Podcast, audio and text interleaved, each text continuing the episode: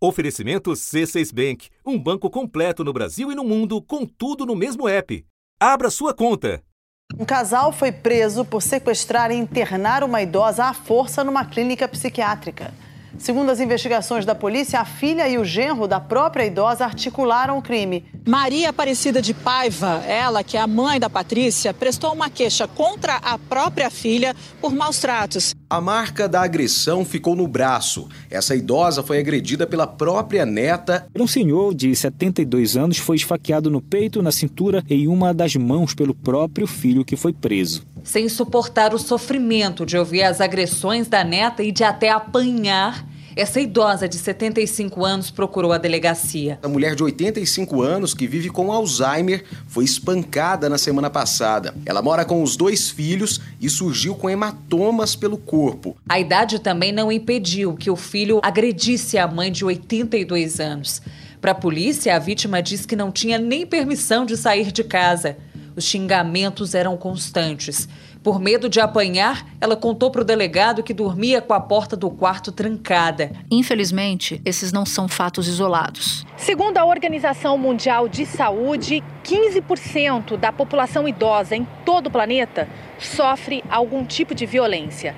De acordo com uma pesquisa da Fiocruz, 60% dessas situações ocorrem dentro dos lares. O avanço da idade não deveria, em lugar nenhum do mundo, colocar as pessoas em situação de vulnerabilidade social ou limitar o potencial de quem é capaz de fazer muita coisa, como este agricultor do Rio Grande do Sul. Seu Brunido casou, teve filhos e o desejo de estudar agronomia ficou mais distante. Depois de realizar o sonho de pai de formar os filhos, o seu Brunildo resolveu retomar um sonho antigo, que era ele mesmo fazer um curso superior.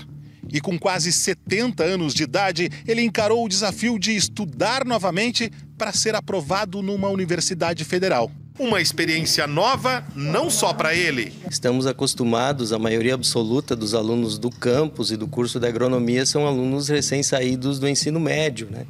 Então, você se deparar em sala de aula com um aluno que tem mais idade do que você, significa também você tratar uma questão de experiência. Mas essa quebra de padrão vem à custa de muito preconceito e de muito sofrimento como que aconteceu nesta semana, quando universitárias gravaram um vídeo humilhando uma colega mais velha no curso de biomedicina no interior de São Paulo.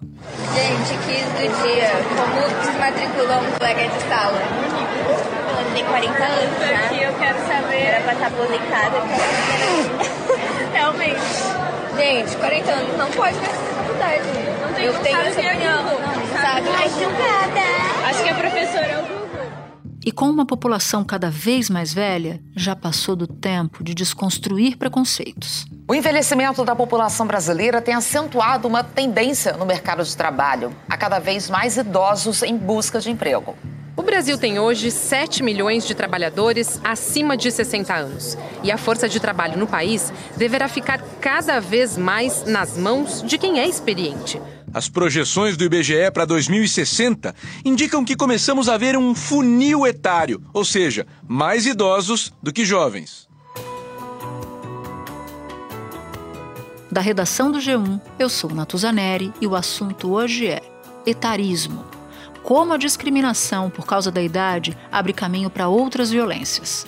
Neste episódio, eu converso com assistente social Naira Dutra Lemos, professora afiliada da disciplina de Geriatria e Gerontologia da Unifesp e uma das diretoras da Sociedade Brasileira de Geriatria e Gerontologia. E Bibiana Greff, professora do curso de Gerontologia da Escola de Artes, Ciências e Humanidades da USP. Quinta-feira, 16 de março. Naira, eu vou te pedir para explicar para gente o que é etarismo ou idadismo, que é um termo usado mais recentemente pela Organização Mundial da Saúde. Como é que esse fenômeno se manifesta no Brasil? Esse termo não é tão novo, né? Ele tem acho que uns 50 anos, foi cunhado lá atrás nos Estados Unidos, mas agora é, de 2020 para cá, com a coisa da pandemia, é que ele voltou, que ele infelizmente reacendeu. Mas ele entra na Organização Mundial da Saúde em que momento? Há muitos anos a Organização Mundial de Saúde já trabalha com isso. Em 2006 eles lançaram um documento falando sobre isso, porque isso acontece há muito tempo. Mas a pandemia acirrou, sabe, a questão do, uhum. do, do, idadismo. Até é importante, é, o documento da OMS que eles lançaram em 2020, eles chamam de idadismo. Eles, eles decidem é, uniformizar, porque cada lugar chamava de um jeito. É, ageísmo, idadismo, etarismo. Então ficou mais ou menos idadismo. Embora a gente ache que etarismo é mais eu acho o termo mais interessante, mas enfim, é isso. Então a OMS começa a tratar disso e o que, que, é isso? Como é que a gente define? É, é, a relação que tem entre os estereótipos, entre os preconceitos e a própria discriminação baseada na idade, onde a, onde a idade é o fator que leva ao preconceito ou à discriminação. E é importante a gente falar também que quando a gente fala de idadismo, a gente não fala só de envelhecimento, a gente fala de idadismo como uma questão que acontece em todas as idades, né? Por quê? Porque a idade é a primeira coisa que a gente identifica numa pessoa. Então, o que, que chama de idadismo? É quando a, a idade vai caracterizar alguma dessas, fazer com que isso aconteça de alguma maneira, o preconceito e tudo mais. E não é exclusividade do envelhecimento. Né? Então, claro que para nós choca muito mais e é o que mais acontece, mas, por exemplo, o famoso bullying é, é uma questão de idadismo, né? O bullying aos adolescentes e tudo mais. E os números são bem impressionantes. Eu cito um estudo do SESC São Paulo e da Fundação Perseu Abramo, de 2020, apontando que 18% dos idosos afirmaram terem sido discriminados ou maltratados em um serviço de saúde. Olha só o absurdo. 19% declararam terem sofrido algum tipo de violência física ou verbal e 81%, Naira, dizem que há preconceito contra o idoso aqui no Brasil. Então eu queria focar um pouco mais nesse aspecto brasileiro. Como é que esse idadismo se manifesta aqui? Eu acho que a gente pode identificar o idadismo em várias é, facetas, Natuza. Eu acho que na própria família, nos ambientes de trabalho, até na construção de algumas políticas públicas ou na, na não construção de algumas políticas públicas e nos diversos serviços. Uma projeção da Fundação Getúlio Vargas mostra que em 2040, 57% dos trabalhadores terão mais de 45 anos. E uma pesquisa inédita de uma plataforma de emprego para quem tem mais de 50 anos indica que 57% das empresas querem contratar essas pessoas. Eu trabalho na área da saúde, então o meu ambiente é um ambiente um pouco mais protegido, vamos dizer assim, porque eu trabalho numa disciplina de geriatria e gerontologia. Então ali, se o cara vai trabalhar, vai estudar e tem idadismo, ele está no caminho errado. Mas fora disso, no contexto dos serviços, dos bancos, de qualquer ambiente, é muito comum. É muito comum, infelizmente é muito comum. E, e eu acho também que tem uma coisa que me preocupa, é o limite o que, que é idadismo, né? Estou trazendo bem para a prática. E uhum. o que, que é, é o excesso de zelo com a pessoa que, se você não souber interpretar bem, você também acusa de idadismo. Eu fui fazer um exame médico outro dia, uns exames de laboratório. E a moça me tratou super bem e tal. Na hora de me, me dirigir à, sala de exames, ela falou: A senhora quer que eu leve a senhora? Falei: Não, não precisa, imagine. Eu vou ali e faço o exame, conheço aqui e tal. Ela falou: Ah, a senhora ainda está muito esperta, né? Pensa. Hum. Aí eu sou professora de gerontologia, trabalho com isso, eu comecei a rir e levei na boa, porque eu entendi o quê? Na minha concepção, ela é treinada para tratar bem as pessoas mais velhas. E ali ela exagerou, claro, né? Ela exagerou e soltou essa. Mas isso foi uma coisa muito, vamos dizer, leve. Mas existem preconceitos muito sérios, onde a gente vai para um serviço, você, faz, você pede uma coisa você está com uma pessoa mais jovem, a pessoa se dirige ao jovem, não se dirige a você, porque parte do princípio que se você é idoso, você não entende o que ela vai pedir. Então, isso são as coisas que acontecem. Eu vejo muito isso em estabelecimentos comerciais. Eu não sei se porque eu trabalho na área, tudo chama atenção, né, Natuza? Tudo você Sim. se liga. Então, a gente vê estabelecimentos comerciais, a gente vê em banco, né? Embora tenha a fila do banco, embora tenha a fila para o idoso no outro lugar, isso acontece muito. Em aeroporto ainda acontece, nas filas de aeroporto, eu viajo bastante, então nas filas de entrada do avião, você vê as pessoas atrás de você, ah, só porque é velho vai passar na frente falando dos outros mais velhos, sabe? Da uhum. lei que a gente tem de prioridade, que acima de 80 anos a gente chama prioridade da prioridade. Nossa, isso incomoda muito no aeroporto as pessoas. Agora, Esse tipo de preconceito contra os mais velhos, ele me parece ter piorado bastante na pandemia. Eu queria te perguntar por quê e lembrar de discursos que estavam ou explícitos ou implicitamente discriminando a população mais idosa. Realmente aconteceu a tal ponto que a OMS lançou um documento, se não me engano, chamava uma breve política sobre uh, o idoso na pandemia. Eles lançaram sobre crianças, sobre algumas populações diferenciadas, mas esse documento foi muito importante. Eles lançaram logo em maio de 2020. Por quê? A preocupação do OMS era que a, a pandemia de Covid trouxesse uma nova pandemia, né? A pandemia da, dos maus tratos, a pandemia do preconceito contra os idosos. Porque se a gente lembrar, Uh, caiu a Covid parecia assim nos primeiros meses que só o velho ia pegar, né? Só ele ia transmitir e pior que isso, ele ia ocupar as vagas dos mais jovens nos hospitais. Ele foi quase que responsabilizado, né? É, a culpa era da gente, né? Cheguei a ouvir na, na televisão, naquela troca de ministro toda semana, o cara dizer: não, entre um velho e um novo, se não tem o oxigênio, vamos priorizar o jovem. Isso foi gritante, o OMS caiu em cima e fez um documento muito importante com recomendações de como evitar isso. Há falas do presidente da República, desculpa te interromper, que valorizavam o que ele encarava como a, a preservação do mais forte, né? Eu, eu penso que ela, ela funcionou quase como um novo vírus. Você tem que pegar o idoso isolado. O problema é acima dos 60 anos ou quem tem algum problema de saúde. É isso. Um cara 40 anos de idade, chegou para mim, cheio de gente. A história vai te condenar. Quem sabe? Qual o motivo? Você matou meu avô. Pô, cara, eu sabia. Desculpa, aqui foi, aqui foi bala perdida? Não Covid. Isso é um vírus. Quer dizer, parece que só no Brasil que morreu gente. E se tinha uns 40 anos de idade, foi o avô dele, ele tem uns 80, grupo de risco. Ô, cara, você quer que eu faça o quê? Eu tenho o poder de pegar cada idoso lá e levar para um lugar? Fica aí. Tá aqui uma pessoa para te tratar. É a família dele tem que cuidar dele em primeiro lugar, rapaz. O povo tem que deixar.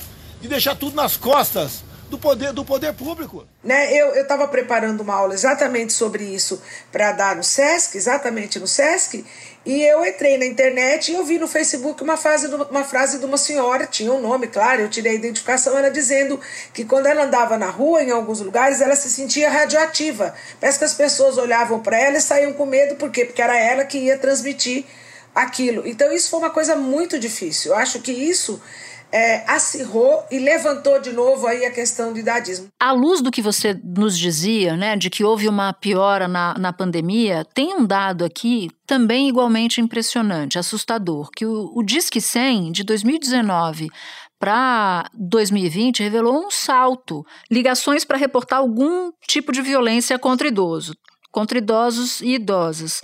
Foi de 48,5 mil em 2019 para cerca de 77 mil em 2020. Natus, eu tive a oportunidade de conhecer em loco o Disque 100. É, eu tinha uma visão distorcida, apesar de trabalhar na área, eu, não é visão distorcida, eu não tinha noção do que fazia o Disque 100. E, e eu, é, por um bom tempo, representei a Sociedade de Geriatria no Conselho Nacional do Idoso. E o rapaz desceu, explicou para nós e, e, colocou como é que eles fazem, né? Eles recebem, pelo menos era na época, ele recebia denúncia e aí ele acessa o, o território, assistência social, enfim. Então, ali é o canal, eu acho que um dos mais fidedignos para a gente ter essa, esse número, embora ainda tenha muita subnotificação.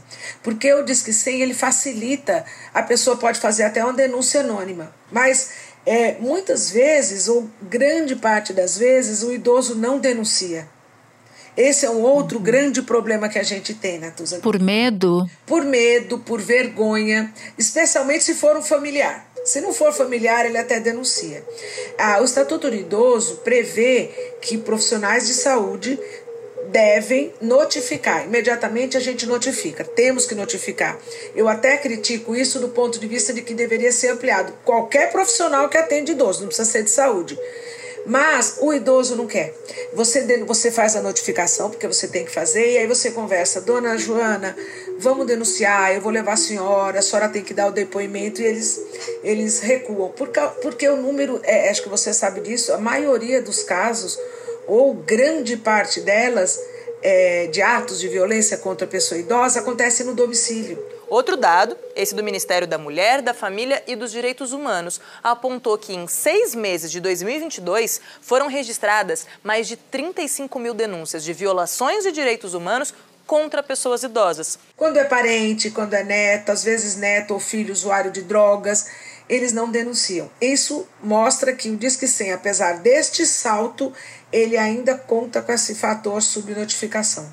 E acho que falta só para a gente concluir, arrematar por que, que a discriminação e o preconceito normalmente é o passo anterior para uma violência física, psicológica e outras manifestações violentas? A questão do preconceito, ela acontece desde a nossa infância.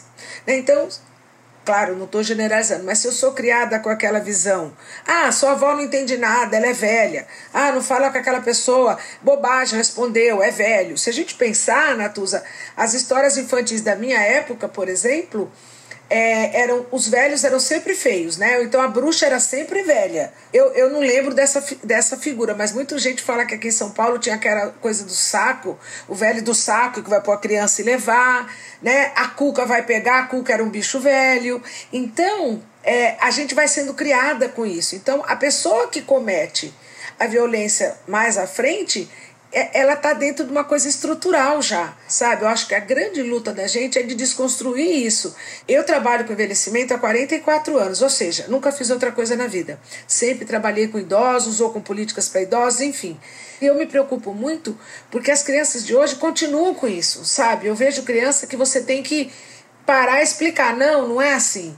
Então, isso é estrutural. Então, a pessoa vai crescendo com isso, esse preconceito vai se tornando algo mais forte, mais grudado nela, isso e esse é um passo para a violência. Se eu acho que o velho é frágil, que o velho é ignorante, que o velho não acompanha é, uma, uma, uma entrevista na internet, que o velho não sabe usar o Google, como a gente viu recentemente aí naquele fato. Adquirir autonomia digital é como sair de um isolamento. Em vez de estar sozinho numa sala como essa ou na sala de casa, graças a um celular, o idoso passa a ter contato com milhares de pessoas, de informações.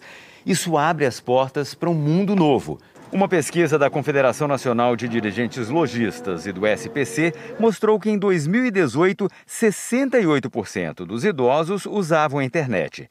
Em 2021, já são 97% e 84% deles acessam a rede pelo celular. É fatalmente, eu agredi-lo é muito mais fácil, né? Fácil, bem uhum. entre aspas, aí aquilo está em mim já.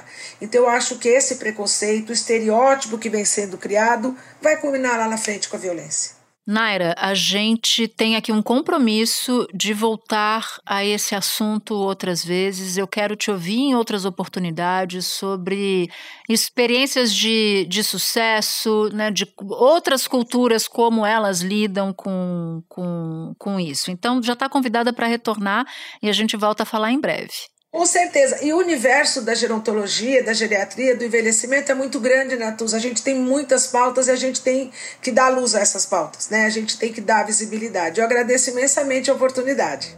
Espera um pouquinho que eu já volto para conversar com a Bibiana. Com o C6 Bank, você está no topo da experiência que um banco pode te oferecer. Você tem tudo para sua vida financeira no mesmo app, no Brasil e no mundo todo. A primeira conta global do país e atendimento personalizado além de uma plataforma de investimentos em real e dólar com produtos exclusivos oferecidos pelo C6 em parceria com o JP Morgan Asset Management. Quer aproveitar hoje o que os outros bancos só vão oferecer amanhã? Conheça o C6 Bank. Tá esperando o quê? C6 Bank. Bibiana, eu conversava com a Naira e ela me explicou como o etarismo é uma espécie de antessala de violências graves. Você pode então nos explicar que tipo de violências são essas e quais são as mais comuns? Diversos estudos né, indicam que é, as principais manifestações de violência contra a pessoa idosa são a negligência, o abandono, né, depois todos os tipos de violência psicológica, para só depois se chegar a, na violência física. Então, o etarismo, o idadismo, com o preconceito, os estereótipos e as discriminações, provocam, né, digamos, as situações em que uh, a pessoa idosa ela é desconsiderada, ela perde a sua oportunidade de tomar as decisões, uh, de se manifestar. Então, isso, por exemplo, vai levando muitas vezes ao silenciamento, da pessoa idosa. Uma pesquisa do IBGE de 2019 apontou que a população entre os 60 e os 64 anos é a mais afetada pela depressão aqui no Brasil. E ela vai, então, uh, sendo vítima de uh, alguns abusos, né, que chegam muitas vezes a essas violências mais graves, físicas, ou enfim, até a tomada de decisão em relação ao que fazer na sua vida, onde morar, ou se uhum. submeter a determinado tratamento de saúde, quando geralmente pessoas próximas, né, muitas vezes familiares, acabam desconsiderando a autonomia da pessoa, né? Por isso que o idadismo, a discriminação é muito grave, porque envolve estereótipos como a infantilização, né, considerar que a pessoa idosa volta a ser criança, ou considerar que a pessoa idosa, toda pessoa idosa é assexual. Agora, essa violência ou essas violências que você descreve, elas têm agravantes se a gente for considerar, por exemplo, cortes de raça, de gênero e de sexualidade, por exemplo? Ah, sem dúvida, né? Porque, eh, começando pela questão de gênero, a gente tem hoje, né, diversas gerações de mulheres idosas, né, considerando desde 60 anos de idade até as centenárias, que vivenciaram uh, épocas, né, de outras restrições. Até hoje nós temos, né, muito forte o sexismo na nossa sociedade, mas uh, essas mulheres que hoje são idosas, né, passaram por casamentos forçados, é, passaram pela proibição de, de estudar ou de exercer uma profissão, né? Então, muitas vezes não não realizaram assim a sua vontade ao longo da vida e, e chegam na velhice é, muitas vezes numa situação é, econômica precária ou numa situação de dependência, né? E numa situação em que elas uh, continuarão como cuidadoras, né? E cuidadoras muitas vezes não só dos seus maridos ou, enfim, uh, companheiros, mas de netos e como vivem mais, né? Depois muitas vezes não vão ter com quem contar para cuidar delas mesmas, né? E na tua opinião, como é que se muda tudo isso? Como é que muda um cenário de, de violência ou mais atrás ainda, o cenário do preconceito que é, como a gente falava no início do episódio, muitas vezes a antessala da violência física e da violência psicológica e outras tantas manifestações violentas. Para mim, a base de tudo é a educação né, e a cultura.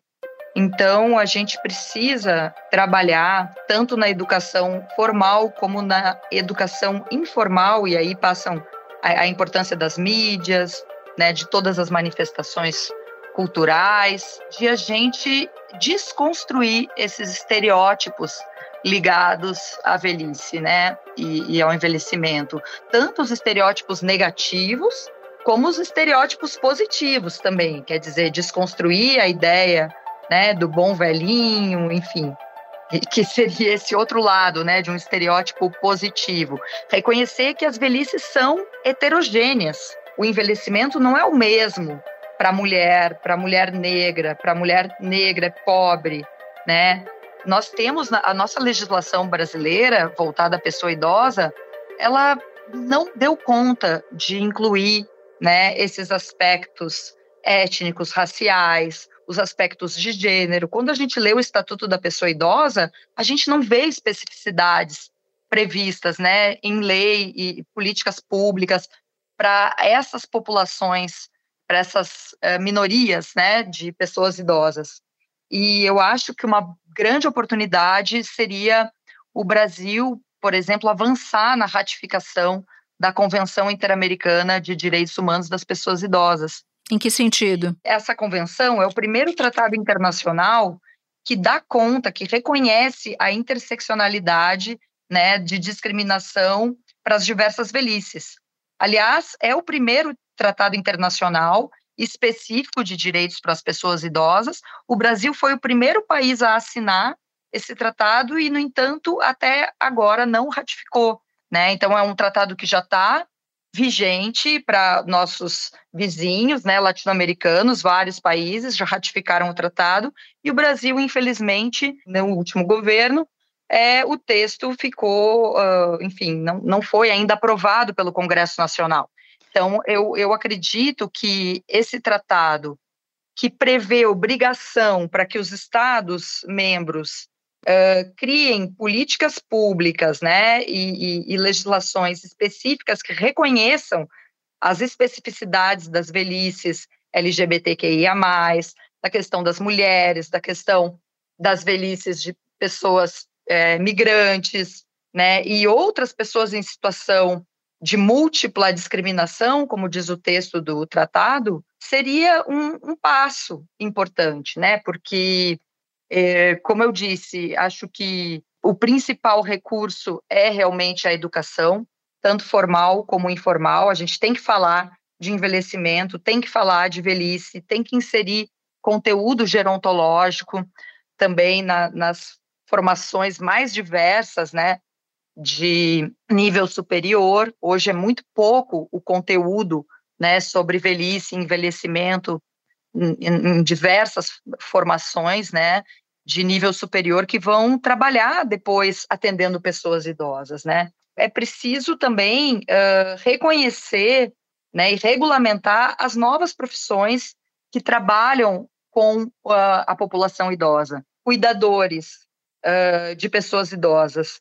É Sim. urgente que seja regulamentada essa profissão para que justamente a gente possa garantir uh, uh, a qualidade, né, de quem vai atuar prestando esses serviços. Bibiana, eu te agradeço demais. Esse era um tema sobre o qual a gente já queria fazer há algum tempo esse episódio e desejo para você um bom trabalho. Obrigada, desejando que você volte outras vezes aqui para a gente escavar um pouco mais esse assunto tão importante. Eu que agradeço pela oportunidade. Este foi o assunto podcast diário disponível no G1, no Globoplay, no YouTube ou na sua plataforma de áudio preferida. Vale a pena seguir o podcast na Amazon ou no Spotify, assinar no Apple Podcasts, se inscrever no Google Podcasts, no Castbox ou no YouTube e favoritar na Deezer. Assim, você recebe uma notificação sempre que tiver um novo episódio. Comigo na equipe do assunto estão Mônica Mariotti, Amanda Polato, Tiago Aguiar, Gabriel de Campos, Luiz Felipe Silva, Tiago Kazuroski, Etos Kleiter e Nayara Fernandes. Eu sou Natuzaneri e fico por aqui. Até o próximo assunto.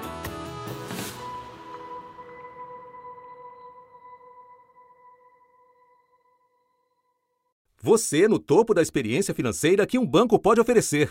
Escolha um banco completo no Brasil e em qualquer lugar do mundo. Abra sua conta no C6 Bank.